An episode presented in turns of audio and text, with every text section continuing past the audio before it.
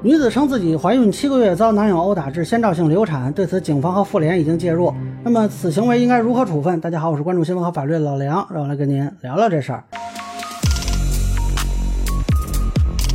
啊，根据这位刘女士自述，她跟男友同居怀孕六个月，那么男友呢不想要这个孩子了，就对她进行了殴打。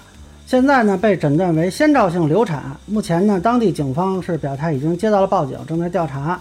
妇联呢据说也是介入了。那么这个事儿呢，网友议论纷纷啊，有人说这是故意杀人，有人说是故意伤害，啊，还有人发现这个男的的这个户籍信息呢是唐山的，啊，说这个唐山人又打女人了，啊，这个事儿我们对事实上不是特别清晰啊，那仅就已知的信息做一个粗浅的分析。那先兆性流产并不是已经流产，从法律上说呢，可能是构成了一定的伤情，啊，但这个要看情况啊，如果说构成的是轻伤或者更重，那是涉嫌故意伤害罪。呃，但是我看他这个情况，呃，就是构成的话，如果不是重伤的话，也是三年以下有期徒刑；然后构成重伤是三到十年，啊，但是如果构成的是轻微伤或者更轻啊，那有可能就是行政拘留。二零一九年，湖北两名女子殴打一名孕妇致先兆性流产，后来定的呢就是行政拘留和罚款。呃，当然，就刘女士目前晒出来的视频，可能除了先兆性流产，还有其他伤情啊，这个需要司法鉴定。呃，比较建议的呢，就是尽早做鉴定，像这种情况。那么说是故意杀人呢，我觉得可能够呛能认定。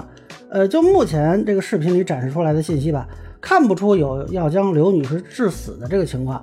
当然，这个殴打行为本身非常危险啊，孕妇如果死亡，这个结果是非常严重的。呃，但至少目前没有这方面信息。那么有的朋友提出啊，说如果导致孩子流产啊，算不算故意杀人？这个咱们之前聊堕胎权的时候说过啊，你不能女性自己堕胎的时候说这个不算人啊，到有人打孕妇了，你就说肚子里这个算人。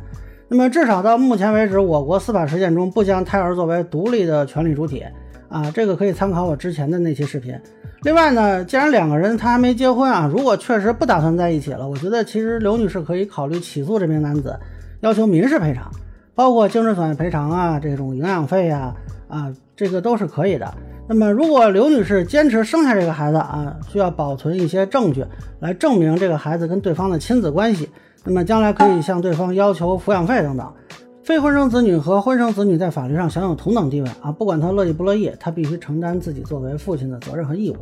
但是坦率说呢，单身女性养育子女还是会有些艰难的啊。我不太清楚刘女士的情况啊，她经济条件怎么样？希望当地司法机关和妇联能多给她提供一些帮助。另外呢，我看有些网友对她有一些非议吧。呃，虽然她是未婚怀孕，但我想这已经是二十一世纪了。我们既然没有把男性发生婚前性行为当为强奸，那我们就不应该苛责跟他们发生关系的女性。具体说这个两者之间有什么矛盾，我们不太清楚。但我觉得至少不应该单纯以这样的理由去质疑这位女士。以上就是我对孕妇举报遭男友殴打事件的一个分享。